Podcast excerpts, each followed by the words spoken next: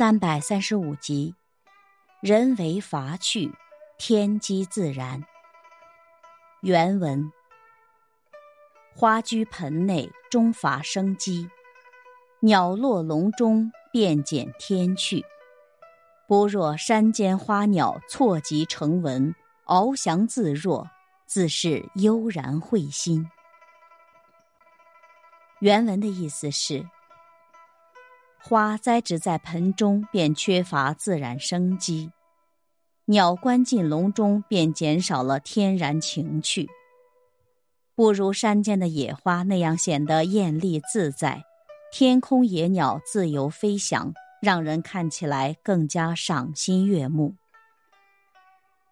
感悟：中国的传统文化中，庭院和盆景为人所称道。但与山林野趣、天地间飞翔的鸟儿相比，就丧失了大自然的生趣，任由世人摆布。世间万事万物，假如破坏了自然生机，就不会有天然妙趣。以此比之于人，盆中花、笼中鸟，则寓意束缚了人的自由。历史上为自由而奋争，以致献出生命的人成千上万。因此，自由之可贵就显得更加明显。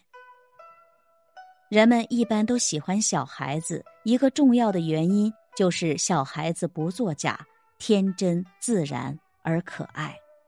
故李白高歌“一生好入名山游”，就是因为名山大川如画的美景更能显出自然之趣。